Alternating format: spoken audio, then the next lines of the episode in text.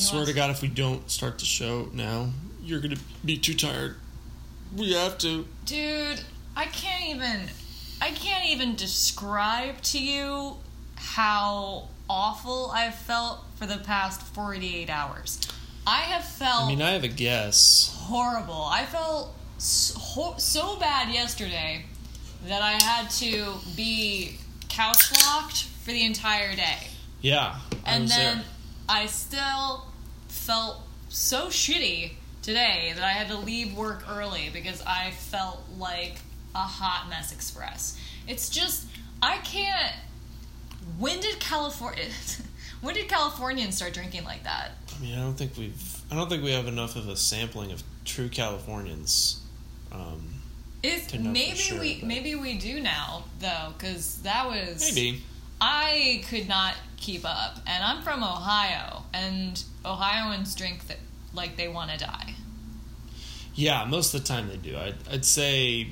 Especially when, you know, you're going through a crisis or when you're celebrating something. There's a lot of reasons. Or it's the winter, which is both, I guess. There's a lot of reasons to uh, to drink heavily in uh, in Ohio.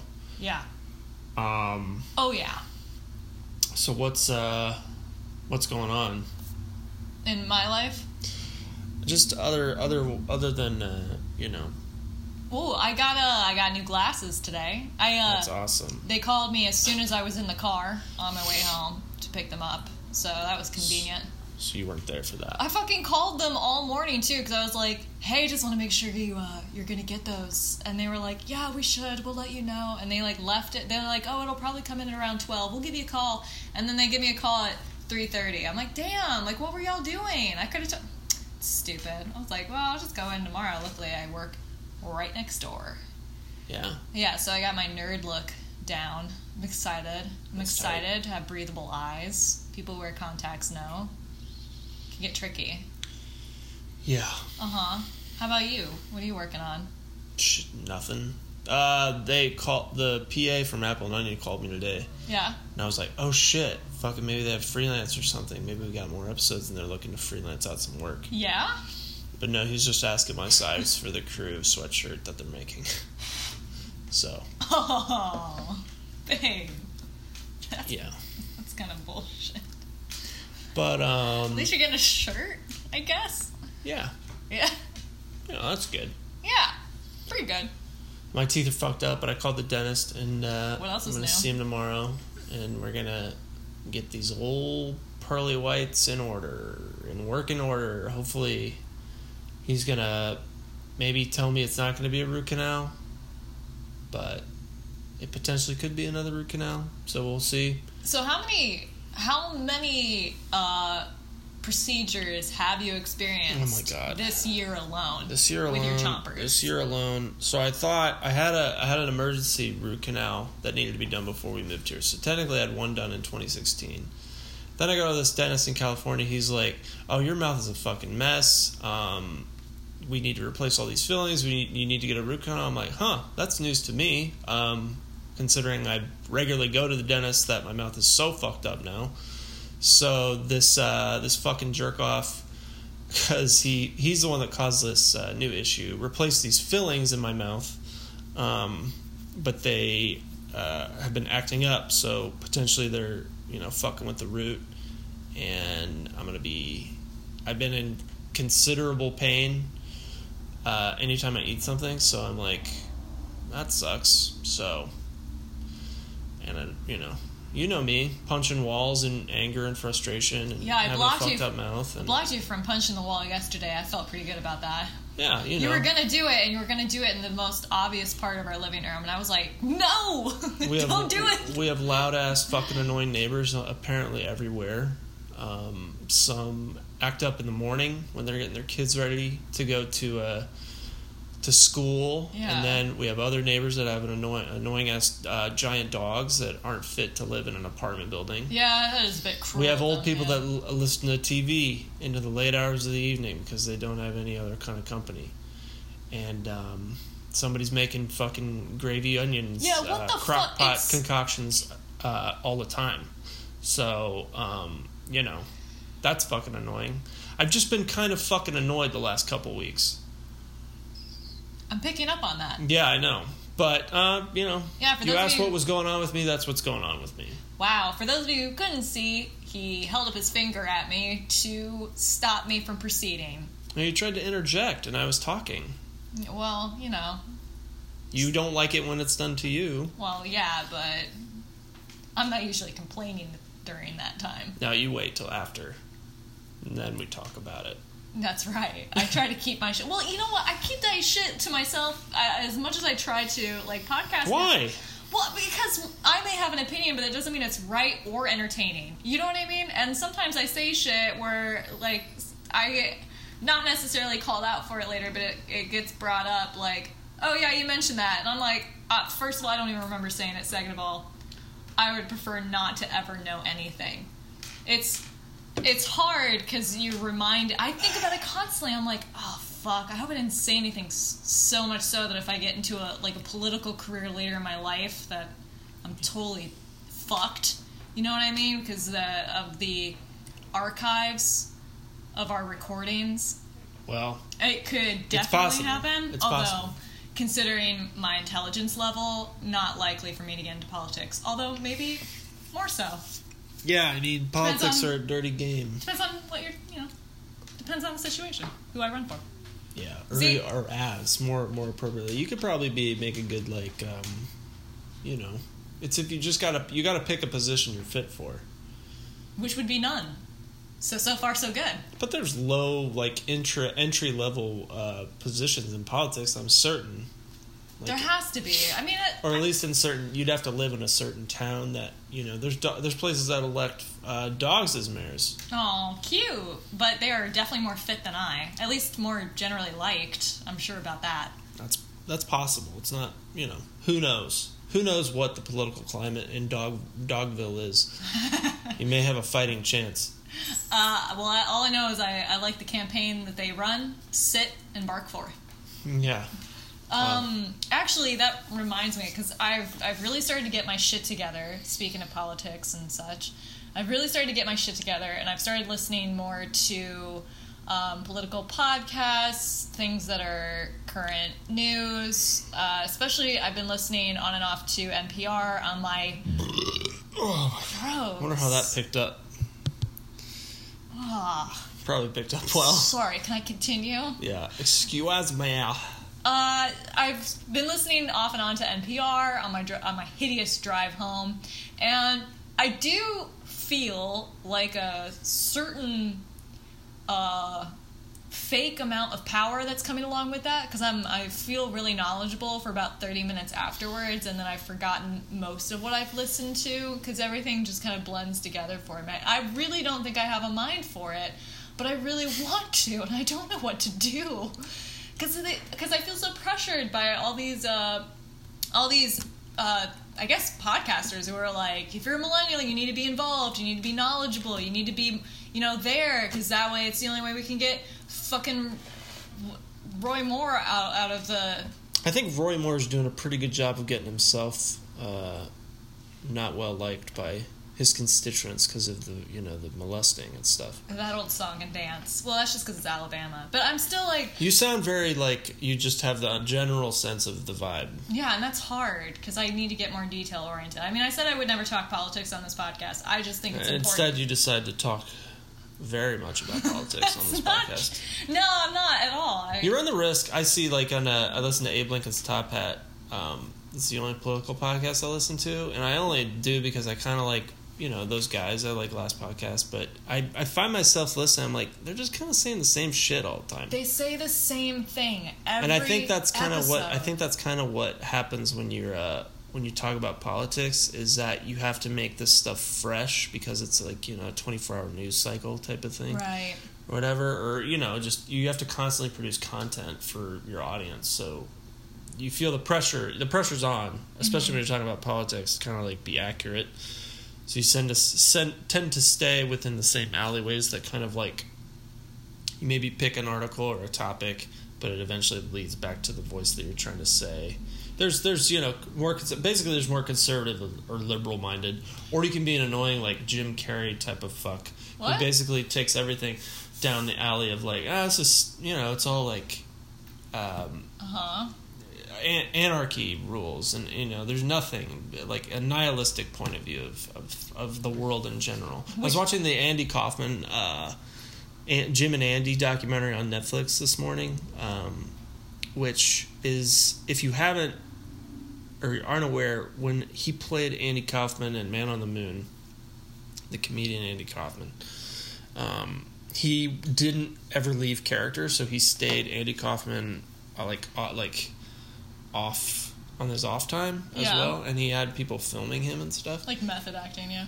And it's uh, they put a gag order on the footage, or Universal put a gag order on the footage, not to be seen um, by anyone, because they thought he would come off as a fucking asshole. And he says this in the documentary. I'm like, man, yeah, you really should have kept that secret. Like, you're only becoming more of an asshole the more we find out about Jim Carrey, like his shitty paintings, and like his his his, his shitty paintings. You remember, like, Jim Carrey? Jim Carrey posted that, like, painting video and stuff. Don't look it up fucking now. Well, I gotta look it up now. No, we're not gonna look it up now. Why not? You can keep talking, and I'll look it up. You, you don't, don't need to watch it. There's no we. Oh, you can't see, you can't just see images of it. You have to watch a video. No, it's like a video. Oh, never mind. No, it's a video. But then he. So I'll watch the, it later. So yeah, it's it's it's kind of like, oh man, fuck. He he's kind of like trying to break down his. Uh, And then I watched him on Norm Macdonald, and he was, like, destroying Norm Macdonald's set, and, like, just, you know, this, none of this matters. It's all, you know, I think it fucked him up, you know, in that movie. Like, trying to be Andy Kaufman fucked him up. Well, I guess if you if you can get yourself into the role and then you just can't get yourself out of the role. One of my favorite sure. actors of all time made made some of my favorite, earliest favorite movies, like Dumb and Dumber, The Mask, and, uh, you know, fucking The Majestic. No, I, didn't, I never saw that movie. It's not one of your favorites? No, he, he's made... I mean, huh, yeah. Weird. There's uh, Eternal Sunshine of the Spotless Mind. You could say it's a classic. That's good. That's kind of one of his later ones. That's good. But anyway, um... Oh, t- fucking Ace Ventura. The Ace Ventura movies. Hell yeah, dude. Love those too. Pet Detective. Yeah, I, I love those movies. But, um... what was I talking about? Nihilism, poli- political podcasting. All yeah, stuff. So here's my thing on that, and I swear I'll stop talking about it soon. But I, I like many others, I, I assume, uh, who have started doing that and listening to, like, Slate's Political Gabfest and Crooked Conversations and shit like that. With, um, it's just everybody's always talking about the same thing. It's always negative. Everybody's pissed off. And, I mean, rightly so on multiple accounts. But, fuck, guys. Like, sometimes it stops being information, and it's just regurgitation. Oh, God, babe. Pardon me. I wonder how that picks up on the lob. The lob mic. We're doing a... Oh, I'm going to talk about this because I'm excited. The lob mics. We got the different setup to get around the, the U S B hiss mic, so hopefully this sounds better. Hopefully it sounds better, and I know it's a hell of a lot I saw, easier. Like, a huge spike in the audio when I belched, though, because it's, like, right up my throat. That's great, babe. But, yeah, uh, anyways. Anyways, um, yeah. So, yeah, I'm kind of annoyed by that, and I would love to find, if anybody knows of any podcasts that are informative and... Oh, not just completely run by opinions and love for Hillary. God, I feel like that's Clinton. pretty. That's pretty impossible. That, yeah, I know. I really do know. I would love just some independent. Everybody's got an agenda, even if they say, like, they try to be, you know, fair and balanced or whatever. That's what Fox News says. That's their slogan. And I think that's a standard that the media says they live by. But um, I've been pretty satisfied, to be honest. It's either liberal, it's more liberal or conservative. The G run media, because you have people, you know, reporting the news, and they're going to report it a certain way. There's it's it's difficult to have, like, a fact based, completely fact unbiased way. Also, that doesn't really make for a good show either, which is what they are. Well, you got to remember these are, these are shows, and people like Rush Limbaugh or whoever because of, they like the personality behind it. Alex Jones, huge personality behind, you know. Stuff, his his bullshit that he fucking says. Oh yeah. Any oh, I said we wouldn't get political, but yikes. Um, I I was actually listening, and I like N P R because I like the diversity that some sometimes it presents uh, with topics. Like, sometimes they were talking about the housing market and uh, recent bills that were going into place, and I learned so fucking much, and I loved it because I think about buying a house constantly, and how I can't afford to buy a house, and how I probably will never be able to afford to buy a house because it's only worse. Isn't that awesome? Worse. Never have a slice of the America, never have a cold spot of land to call our own. We'll just be renting from someone our whole lives. My goal is to eventually get a place. I was actually, oh my god, Chi-Chi's eating part of the fucking chair. What? I just saw him take a bite out of the plastic. What the fuck, Chi-Chi? Could you, um... Could you not, Chi-Chi? Well, he's licking the handle now. Well, he just he just likes to lick things. Guys, this is truly upsetting. Stop it! Get away from my chair. I Quit. Don't have my, my, cha- my the leather on my chair is getting so old that it's like starting to flake off. I have nothing to throw at him, but this is so typical of him. He always makes it all about Chi-Chi. It's not food, Chi-Chi. It's chair. Just, he's about to do something. There's a yeah. He's just gonna sit in it. Oh now. Wow, he's in it. He usually never gets up in it. That's I, like what Gray Man used to do. I love catching him sleeping in that There's chair. That little bell jingle. That's my little Chi-Chi getting up in there. Well, I do... I do just... Do not talk about Alex Jones for what love of God. What? Were you about to? No. Because you got that look on your face and then you Googled something when I said Alex Jones. Well, it's because I was talking about journalism and how annoying it is when it's just all completely just...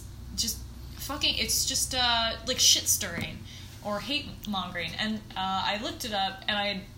listened to a podcast that um, was uh, it was a super old school reporter from C N N back in the day who I just recently started following, but he was discussing the basic principles of journalism, which is the five core principles of journalism: truth and accuracy. Journalists cannot always guarantee truth, quote unquote, but getting the facts right is the cardinal principle of journalism.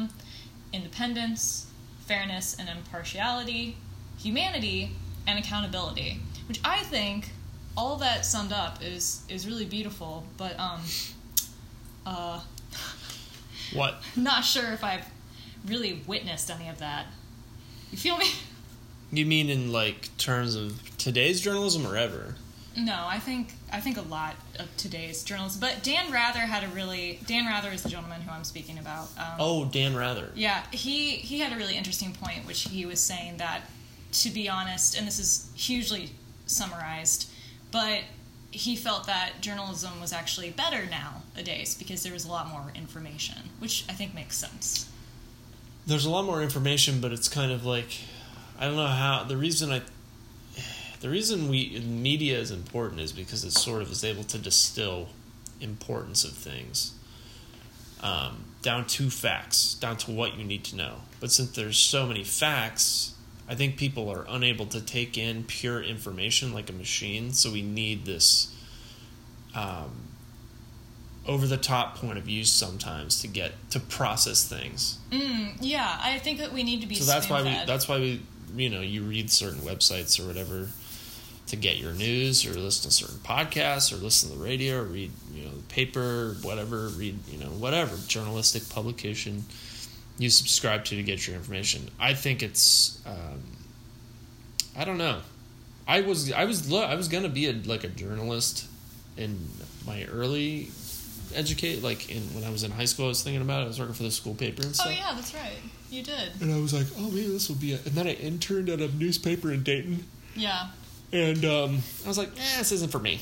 That's not for me. What was it about it that you were opposed to? Um, I think it was just kind of like, how I don't know it just it it just wasn't I mean it wasn't for me it just wasn't for me it's not yeah. like it's not like I don't intake the news, you know what I mean, like yeah. I, I, I, I knew I wanted a job in media somehow, so I thought like you know journalism was a reputable, honorable career, and I'm actually kind of glad I didn't major in that because I see the state of things being what they are, and it's I, I don't know I don't know if I'd be happy writing news stuff or reporting on stuff. It's a bit salty. As I, as I am now in my current job. I like I like reading stuff. Yeah. But I think at the same time, you just always have to keep in mind.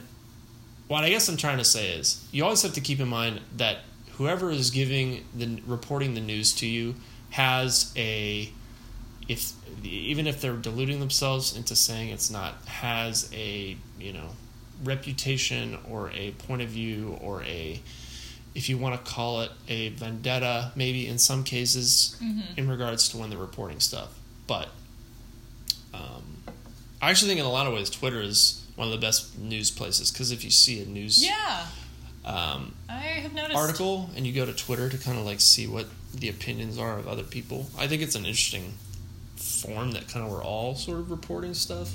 Yeah. Um, and in certain cases, you see the truth, like with um, like political gatherings, like protests and stuff like that. You can see in real time kind of what's going on mm-hmm. from Twitter, yeah, more than you would a news article. So I think I think it's just changing. Yeah. Um, yeah, absolutely. I think I think people have different well, people have different priorities now. People have different uh, a different kind of access to communication, and with that is only going to come just a natural uh, evolution, if you will. Yeah. Which yeah. I'm okay with. And we, speaking of which, deleted our Facebooks. Me for the oh, third cool. fucking time. So can I? Um, can we start? I have a. And that's a good segue into what I was going to talk about, actually. Yeah, do your thing. Today, I've got a couple articles. One is heavier, the other's lighter. I'm going to go with the heavier one first. Nice. Start with a meal. So, a uh, and this is just food for thought. Speaking about having agendas and vendettas, I have an agenda against Facebook. Okay. Uh, I think it's a shit website, and I think everybody should get off it. Fuck yeah, man. I think it's a bad place. We all need to just delete them. Yeah. Um, This is from Popular Science. A psychologist explains why those Facebook product ads are so darn compelling. Brands know exactly how to play into your mistrust of dot dot dot brands. Um, you will probably want to own a mattress you've seen advertised on Facebook. Or maybe it's not a mattress you crave. Maybe it's that invent, reinvented bra. It's the wool shoes. It's the super soft Modal undies. It's whatever ad or twenty you've been targeted to within the past year. The product itself isn't even relevant. It's the marketing strategy that gets you. Yeah, that's right. Gets you. People that have this psychological gratif- gratification from feeling good about their own decision-making, says consumer psychologist and consultant Kit Yarrow. It feels so good to feel that you've figured out this whole mattress thing, which, side note, there's way too many places to really know which is the best, I think, in my opinion. Um, but, you know what I mean? Like, there's a lot. There's a lot of space foam mattress companies out there. Uh, yeah, absolutely. And they all seem the same. And, they all, and they're around the same price point. It's kind of like, is this all the same company? And they all get shipped to you. Yeah. Who knows? Anyway, and everyone else is still going around lying on mattresses in department stores. Hmm. Yarrow, and, well, you know, some people do. Yeah. We did. Well, I guess we did with... Two mattresses ago we did. Yeah, a long time ago. Yarrow is professor emeritus at Golden Gate University and taught consumer behavior for years. But she's also a consultant for companies who want to figure out how to sell their products, and to her, one of the big vulnerabilities consumers have today is the yearning to belong. Mm. There's a sense of identity that you get from buying a small, innovative company that you just don't get from shopping at your local Sears. To buy a branded mattress isn't merely to purchase a bed, it's to become the kind of person that buys that kind of bed. You know exactly what I mean. Yeah. You want to be the purple mattress guy because you saw that egg commercial on YouTube, and you're smart because you watch YouTube and you bought your mattress from YouTube. Do you what? know what I mean? You uh, could see through the, you could see the fucking, the the eye behind it. Well, you only buy a mattress like once every fucking lifetime. You know what I mean? Like once every lifetime? Excuse me. Well, you do. If you do, if you're a uh, a farmer and you make your mat- own mattress out of hay and you just restuff it, so technically it's the same one. It's always been. Um. You're the kind of person who has figured out those darn establishment mattresses country mattresses companies are up to, and you're not to be fooled by the, you know, your Certas or your fucking uh, uh, Tempur-Pedic. I guess that's yeah, an yeah, that's one of them. I'm just I'm making those up. That's, that's not those fancy. Aren't, those aren't in the article or anything. You've purchased a high qual- quality, carefully crafted product that proves how savvy you are. You've bought it at a price that tells you they cut out endless middlemen. And not only that, but you feel good about buying from a company you feel you know. The fact that you didn't grow up seeing advertisements for these mattresses on T V makes you feel like it's something you discovered. It feels small and intimate and relatable in a way that generic department stores don't. Does that make sense? Well, sure. But you don't get to try it. Unless but, you want but to there's ship it the, back. there's there's all those guarantees and stuff, like with Warby Parker and, and all and like you know the try on glasses program they have. The, all those mattress companies also have like a ninety day yeah. guarantee. They all have the guarantees. Mm-hmm. Every single one. Yeah. Dollar Shave Club, all of them. Yeah. Because it's not, you know, it's not Gillette. It's, um, sorry. Put your hand out of your pants. I'm, yeah. Well. Can't take it seriously when you're doing that. I look like uh, Al Bundy prophesizing on his uh, throne. Um, d- but you know what I mean. You know what I mean when I'm saying, like, we didn't see... You didn't. You weren't like a five-year-old who didn't know what you were looking at when you saw an ad for, like, the clapper lamp. But if you saw something like it that was artisanal, it seemed like mm-hmm. people in Portland used it, and it was like a clapper, yeah, you'd fucking be all about it. I'm not saying you specifically, but you know oh, what I mean. Yeah, as, as advertising goes. I am not susceptible to any form of advertising whatsoever, though. I'm not a That good... is not fucking true. No, it is. It's true. I mean, what am I? What do I go for? Tell me. It's not like I'm, like, rushing to buy the new iPhone. Um, you go to Sephora? Well, that's constantly. Completely different. There's no advertising in that. I just know the product I get every single time. Um, you go to... Uh... A Target. What? I don't know. You you buy stuff. You buy shit. What do you mean you're not susceptible to advertising? I'm not. I don't. I don't go for the only advertising I go for is when it's sixty percent off of the Halloween decorations. But Fair. I again I already know what I'm getting Fair into. Fair enough. You're human supreme. But that doesn't mean your intuition isn't right. It's think I think there's a lot of hoodwinking going on. Yarrow oh. says, I think customers want to feel like they re- they really understand a company. That seemingly little, relatable companies all play into the illusion of familiarity by targeting that desire. It's why there's been a move towards, quote, five-ingredient foods. Bon Appetit, the New York Times cooking section, Jamie Oliver, Martha Stewart, they've all got five-ingredient recipe collections. Even pet food is marketed as, quote, limited ingredient. Fewer mm. components just feels more accessible. It gives the illusion of it being healthier and just, well, better. But do consumers really understand these companies? Yarrow argues otherwise. Getting these ads on Facebook certainly adds to its own veneer of familiarity. That products pop up in midst of your own newsfeed, showing the names of family and friends who've already pledged their allegiance to the brand with a, quote, like, and, of course, the data that Facebook sells to these advertisers means that these objects for sale will often feel like exactly the product you've been searching for because they fucking collect your information and sell it at a profit to these fucking companies. Wow there, don't burst a vein. Just because you want to see, like, what your fucking family's been up to, instead of calling them, you can just have a relationship over Facebook while giving Facebook a fair amount of your eyeball time, which is... being monetized. You need to fucking wake up, people. Hell Delete yeah, your fucking Facebooks today. Hell you don't yeah. fucking need it. Anyway. Alright, let's see. Complained about finding jeans that fit your butt once? Here's a chic new plus size brand that specializes in your exact hip to waist ratio, and so on. But this still represents a general trend in marketing that cropped up around the Great Recession. Yarrow explains that consumer trust levels have absolutely tanked in recent years. The actual word she used was abysmal. And because no one trusts anything anymore, we're all constantly looking for verbal cues that tell us a product is real and valuable. The two big ones, quote, new and, quote, technology, if those seem too obvious, think about whatever Facebook ad you found the most compelling in the last two months. Hey, heck, heck, make it, make it the last week. I got thrown by that heck. Yeah, I could tell. You've certainly seen the last few every time you've logged on. I, I, I'm certain of that.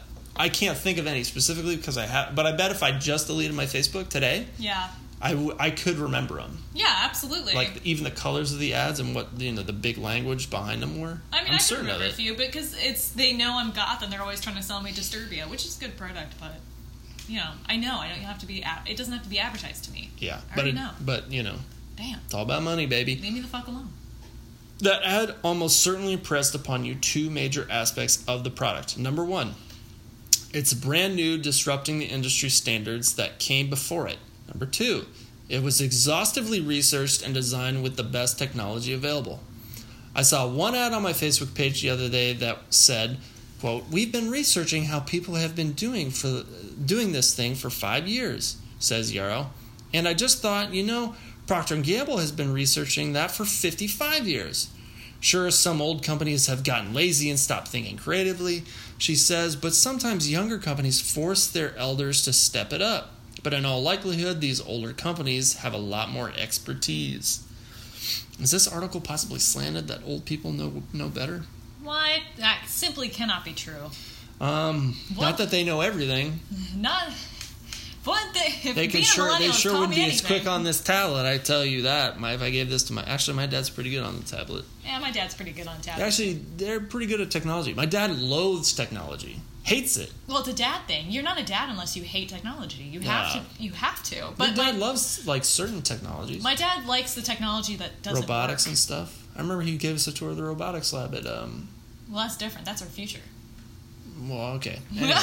Those buzzwords give you the illusion that you're buying something genuinely better, but it's an illusion. The good news is that the illusion is powerful, and it probably actually makes you happier with your purchase of in the long run, even if you paid more than you maybe should have. Because fuck you, you asshole. You thought you were getting a cool niche product? Not even Yarrow herself is immune.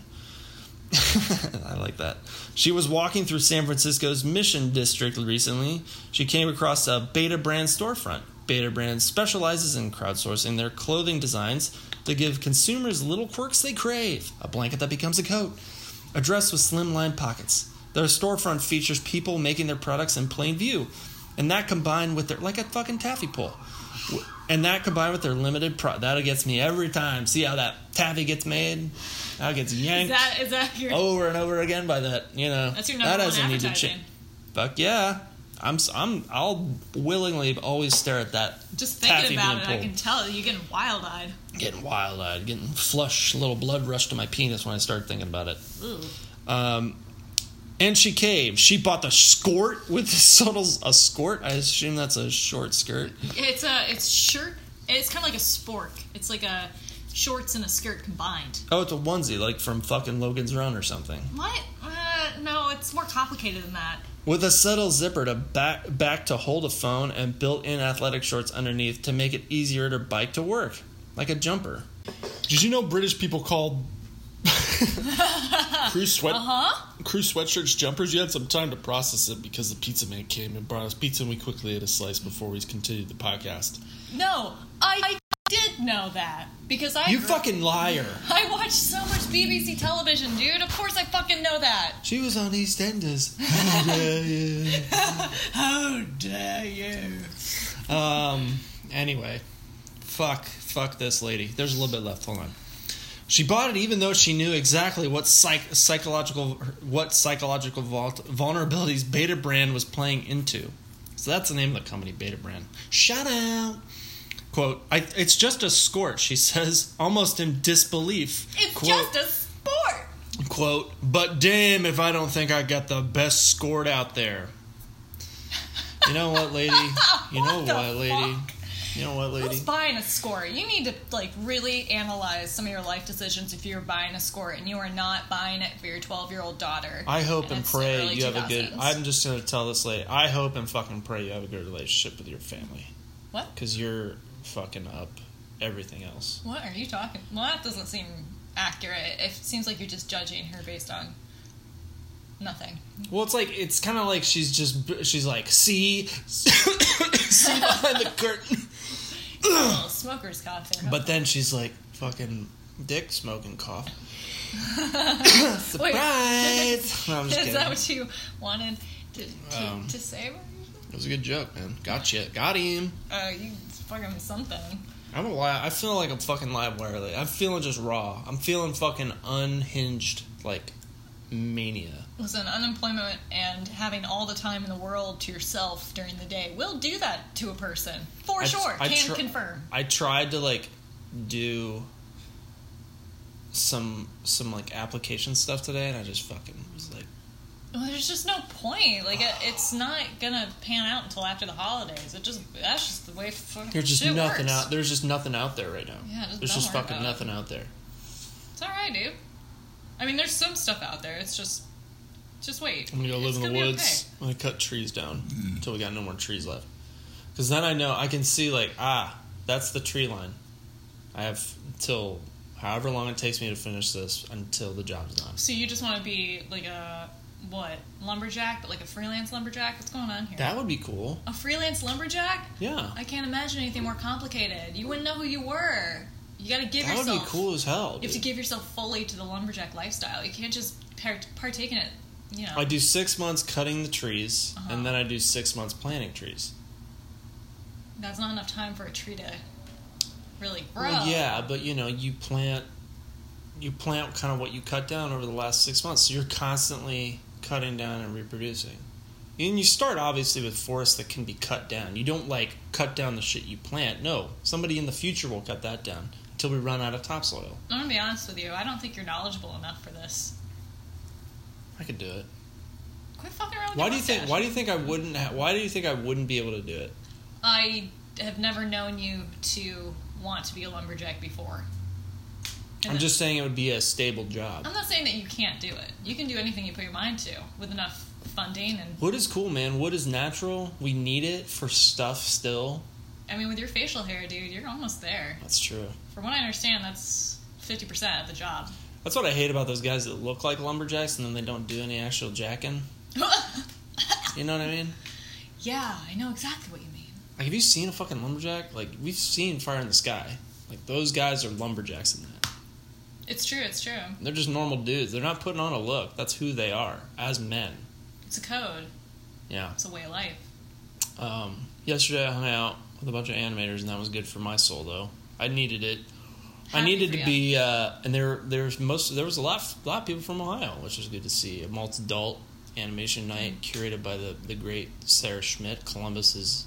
pride and gem of an animator. She's an Ohio sweetheart, dude. Yeah, she she's she's killing it out there. Um, I wanted to move here, but I feel like she's doing good work out there. No, we so need props. we need soldiers in the trenches. She's in you know the what front I mean? lines, man. She's doing she needs to be job. out there. She needs to. Everybody loves her work, so I mean, props to her. So if she listens to this, Sarah, you're doing a great job. I respect you, and it, and, I, and it was great to see everybody else who was there last night. Sorry that I couldn't come out, but I was half dead. Hey, you let yourself get the better of you. What? You let your Saturday night self get the better of your Sunday and Monday. And boy, self. do I regret. I had fun, but boy. She's barfing up so much shit I in the toilet. Barfed, and I've never been more embarrassed. It was so I woke embarrassing. up and I was like, what the fuck is going on? I'm I went. Like, oh I, I was God, okay. I was puking. I was okay. I was just too drunk. Like, I was just a little too drunk. You made the mistake. Number and one I, mistake you made. You didn't drink enough water when you got home, and you immediately went to bed. Well, I thought that if you immediately go to bed, you just fucking sleep through it. Nope. You have horrible nightmares, and you wake up vomiting. I didn't have any horrible nightmares, but I did wake up vomiting, and I was really disappointed in myself. And I just want to say it on the air, on record, I apologize for really letting myself down. Well. Not to anybody else. I'm apologizing to myself. I mean. Because I should have... I should have had a better handle on it. I think it's just because I mixed my liquors. And I just am not used to drinking like that. And eating a bunch of beef. We had so much beef. So much beef. And so pork. Good. So good. An intestine. Mmm, it was so... Yeah, mm. I was like, this is a pork intestine mm, we're eating. Luscious. And, uh, and they were like, yeah, air. we fucking told you it was. And I was like, thought it was beef, but that's okay. It was good. It was chewy, though. Too chewy. Yeah, it was a little... I much. love the flavor, but it was a little too chewy. A little much, if I'm going to be totally honest, but... If I... If I could just... If I could turn back time... Well, you can't. If I could find a way... Do you have an article? I do. I'm done with that one. So, uh, recent, recent news events have disturbed me, and the reaction to recent news events have disturbed me even further. Charles Manson dies at eighty-three... Today. Thank God. Fuck him. I hope he burns in hell. Oh, I think that's just so harsh. I'm not I'm not like a Charlie sympathizer, but I do feel a little bad for well, him. He did murder a pregnant woman. Well, he didn't really. Not really. He's a huge racist. Well, he's trying to ignite a race war. Well, he it was kind of... It, it just, he was kind of an idiot patsy with no education who had been raised in the prison system. It's He's kind of just like one of those fringe people that exist on our society. He's a cautionary tale. He just wanted to stay in prison. He was happy in prison. If they had just let him stay in prison, he would have been okay. He just wanted to be a musician and everything spiraled out of control. He loved manipulating people, and yeah, he did try to incite a race war, but in his in his defense, he was an idiot. You know what I mean? Yeah, I mean... I he, he just... It was really... It was fucking text. It doesn't matter. But, uh, you know, this article comes from... Well, he's a he's a person of history, as much as a Hitler is, or a, you know, a... Uh, but he wasn't Jimmy a Hitler, Savile, if you will, or... But there were similarities in... in infamous... Quality there of are infamous, infamous people in our history well, that are well-known. I just think that if people are like... I fucking hate Charlie Manson, and he's a piece of shit, and all this other shit, and I'm just like, well, I think if you take that extreme stance, like, you're not educating yourself in what actually happened in that... But I'm very well-versed in Charles Manson, and I still fucking think he's a horrible shitbag. No, he is a piece of shit, but, you know... You just sympathize him because you, like, think he's cute. What? Yeah. Ew. Well... That's... I can tell you one thing, that's not I'm it. I'm trying to understand why you fucking are defending Charles Manson. Because he was raped as a child. What are you, the and... Mind Hunter? Are we in Mind Hunter womp, right now? Womp. No, I just I just feel kind of bad for him, but I also feel bad for everybody. And you should I, feel bad for everybody else. I really don't feel bad for his groupies, because they're, they're even, I think they're particularly pieces of shit. I just, you know, I'm. So we lost, like, one of the greatest Beatles today. I'm just kidding. I meant to say the Beach Boys. I'm just kidding. Anyway, Charles Manson, one of the most notorious, and if you don't know and you've been living under a rock for the last twenty years, uh, Charles Manson, one of the most notorious murderers of the twentieth century, who was very likely the most culturally persistent, and perhaps, that's an interesting way to say it, yeah. and perhaps also the most inscrutable, died on Sunday in a hospital in Kern County, California, north of Los Angeles. He was eighty-three and had been behind bars for most of his life. California Department of Corrections and Rehabilitation announced his death in a news release. In accordance with federal and state privacy regulations, no cause was given. He had been hospitalized in January for intestinal bleeding, but was ruled too Ooh. frail to undergo surgery. Mister Manson was a semi-illiterate, habitual criminal, and failed musician oh, before he came to irrevocable attention in the late nineteen sixties as the wild-eyed leader of the Manson family, a murderous band of young drifters in California. I would say hippies, but yeah. Convicted of nine murders and yeah, all. Yeah, there were more hippies than yeah, drifters. They weren't really drifters. That's Maybe a few drifters right. got in there, but well, he, more and more like hippies. Evil hippies, but hippies nonetheless. Well, that well, that was after the Belladonna incident. He was known in particular for the seven brutal killings, collectively called the Tate LaBianca murders, committed by his followers on two consecutive August nights in nineteen sixty-nine, the operative words being committed by his followers. the most, With his own, like, direction, though. But it was half-hearted. It was kind of like, you should go kill him for me. Well, do you think, like, um, um, the guy who was in charge of Om Shinrikyo, you know, the sarin gas attacks? Um, like, I think we're talking about a very It's very similar, scale. though. No, it is, because they like, tried to kill people based on his directive. The scale is so fucking, totally fucking different. And, and Charles Manson was an idiot. Like, he didn't... So was the fucking Om Shinrikyo guy. Did you hear that? Yeah. You picked that up, Mike? That little toot the most from Marquette. Famous of the victims was, so sad, Sharon Tate, an actress who married the film director Roman Polanski. The he, rapist Roman Polanski. Ooh. Remember, he did that. Divisive. Eight and a half months pregnant, she was killed with four other people at her home in the Benedict Canyon area of Los Angeles near Beverly Hills. The Tate LaBianca killings and seven-month trial that followed were the subject of fevered news coverage. To a frightened, mesmerized public, the murders, with their undercurrents of sex, drugs, rock and roll, and Satanism, seemed the depraved, logical extension of the anti-establishment, do-your-own-thing ethos that helped define the sixties. Since then, the Manson family has occupied a dark, persistent place in American culture and American commerce. It has inspired, among other things, pop songs, an opera, films, a host of internet fan sites, t-shirts, children's wear, half the stage name of rock musician Marilyn Manson, which, side note, everybody, not everybody, a bunch of fucking idiots thought Marilyn Manson had died. What the fuck? Really? Yeah, so That's stupid. Funny. God, how can you be so dumb? It has also been the subject of many nonfiction books, most famously, Helter Skelter, nineteen seventy-four. The Manson family came to renewed attention in two thousand eight when officials in California, responding to long speculation that there were victims still accounted for, searched a stretch of desert in Death Valley. There, in the derelict place known as the Barker Ranch, Mister Manson and his followers had lived for a time in the late sixties. The search turned up no human remains. Barker Ranch? Wasn't it the Spawn Ranch? Yeah, it was the Spawn Ranch. That's weird. I wonder why they say Barker Ranch. Maybe that was like a... I don't know what weird. That's about. Yeah. Uh, maybe that was a mistake on New York Times. Maybe they changed. Maybe they moved. Did they move? Maybe they did move. Oh, I thought they were always at the Spawn Ranch. That's what I thought. Yeah, Squeaky was sleeping with the old dude. It was no, like she wasn't moving. Sleeping with him. She was like sucking his dick. So she could get a room in the house. Yeah. Yeah. She's smart. It was a measure of Mister Manson's holdovers followers, mostly young women, who had fled middle-class homes, that he was not physically present at the precise moment that any of the Tate LaBianca victims were killed. Yet, his family swiftly murdered them on his orders, quote-unquote, which, according to many later accounts, were meant to incite an apocalyptic race war that Mister Manson called Helter Skelter.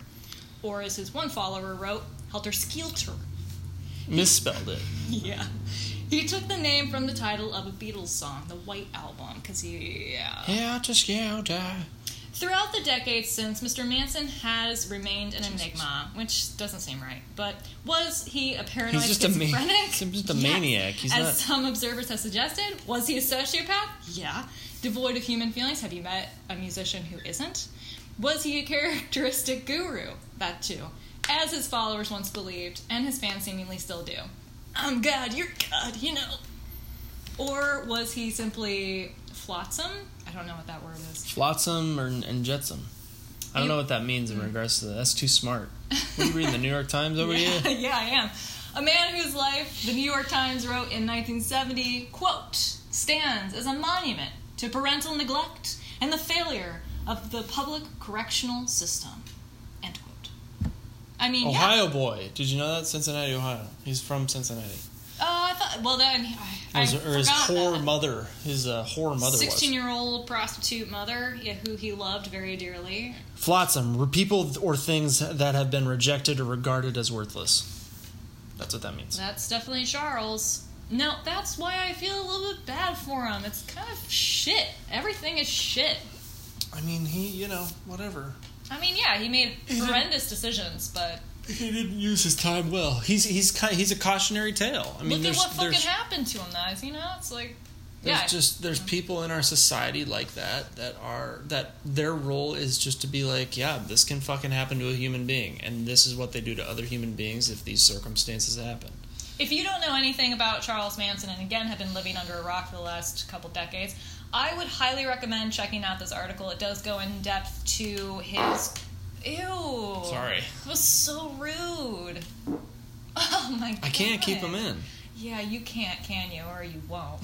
um, if you if you read this article further, uh, it's got a lot more information about who he was, what he went through, and, and his followers, and all that jazz. Which I think you should, because if, especially if you're going to just say he's a total fucking...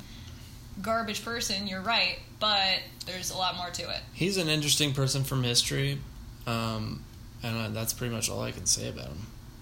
Glad just he's a, dead. Just a tiny, tiny, dumb, sad little man.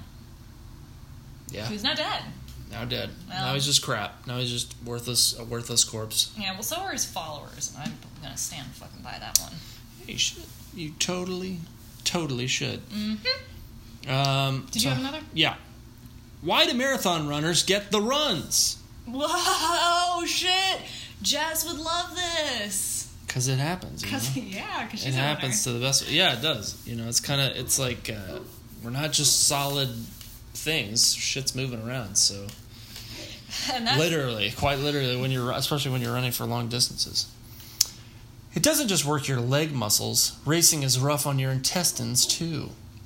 In twenty fourteen, a woman visited a California's doctor's office complaining of a year and a half of watery diarrhea. Jesus Christ. Watery diarrhea? Wait, I mean, are you not eating... Let's delve a little further into this. Eating, like, she seemed healthy. She hadn't lost weight and was in excellent shape. In fact, she started running two marathons two years prior and typically ran about twenty miles every week. every weekend, sorry. She she also mentioned that she was noticed noticed a correlation between her long runs and her uncomfortable bowel movements, hmm. which seemed to become less formed and more frequent in her intense training months dragged as her intense training months dragged on. Her her doctors advised the woman to stop running such long distances, and her gastrointestinal issues stopped within a month.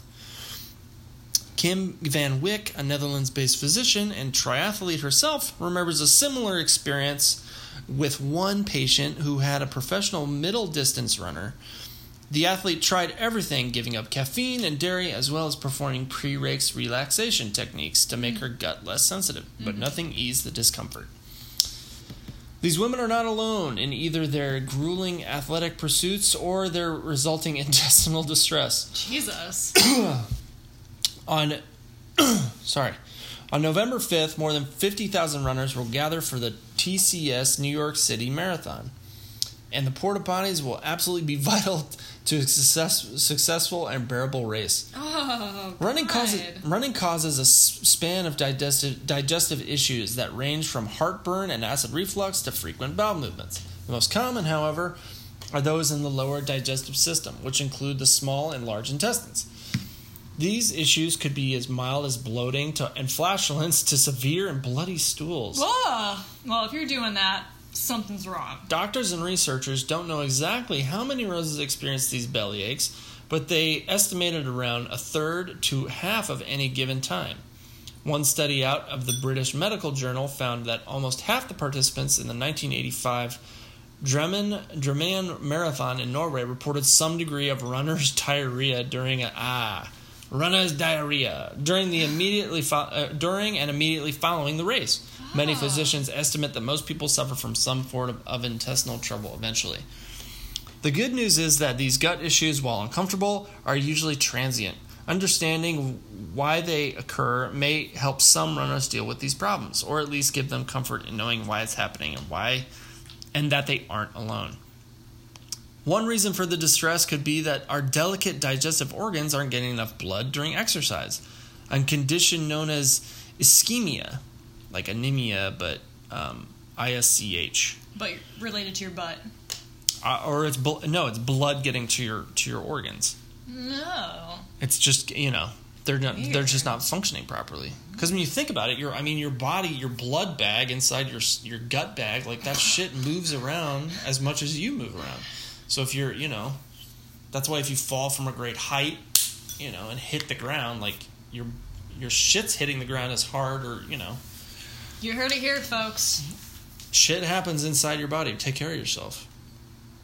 Um, any given moment, the heart pumps oxygen and nutrients to whatever organs it might need most, which changes depending on the activity at hand. During an intense run, the skin and large muscles are the most urgent recipients, whereas the intestines don't get as much attention. Oh, the neglect of the gutty works.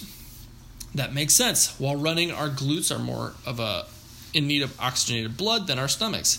In fact, during peak physical exercise, blood flow to the internal organs can de- decrease up to eighty percent.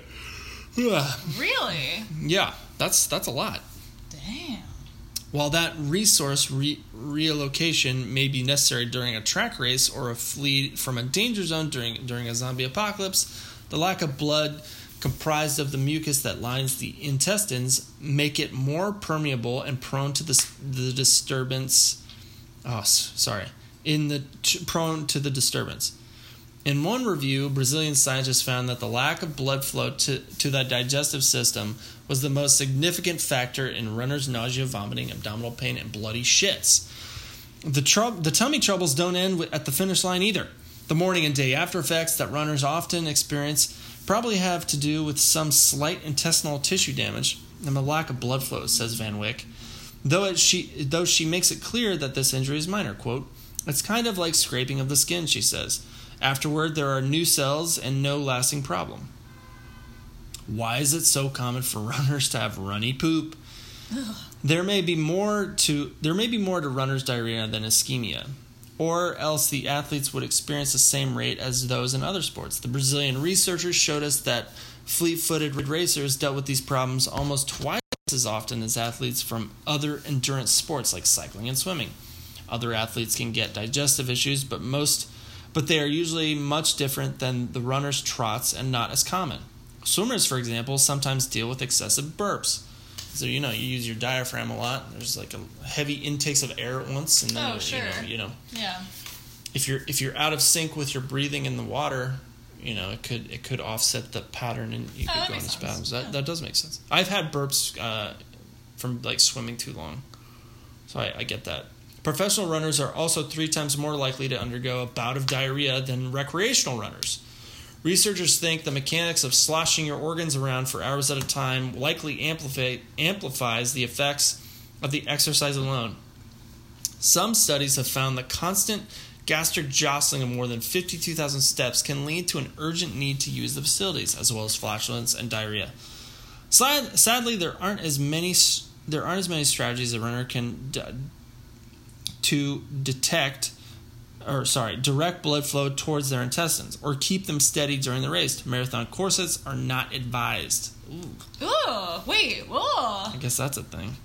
Well, I don't think it should. However, athletes can control their diets, and how much water they drink could also could make a difference of how the person's digestive system performs during long runs. One study found that Ironman participants that ate foods that were high in fiber, fat, and protein, and dense carbohydrates during the shortly before the race were more likely to experience problems.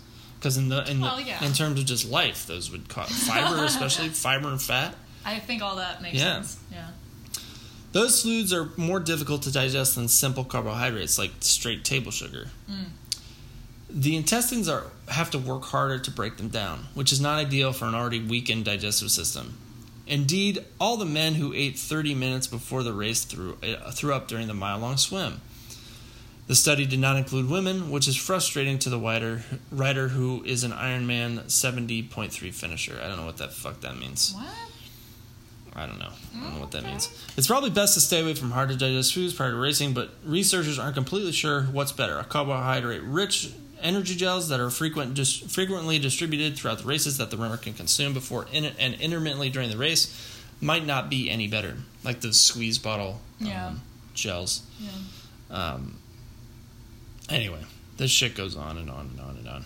Basically, what it comes down to is um, we're just not built to do that.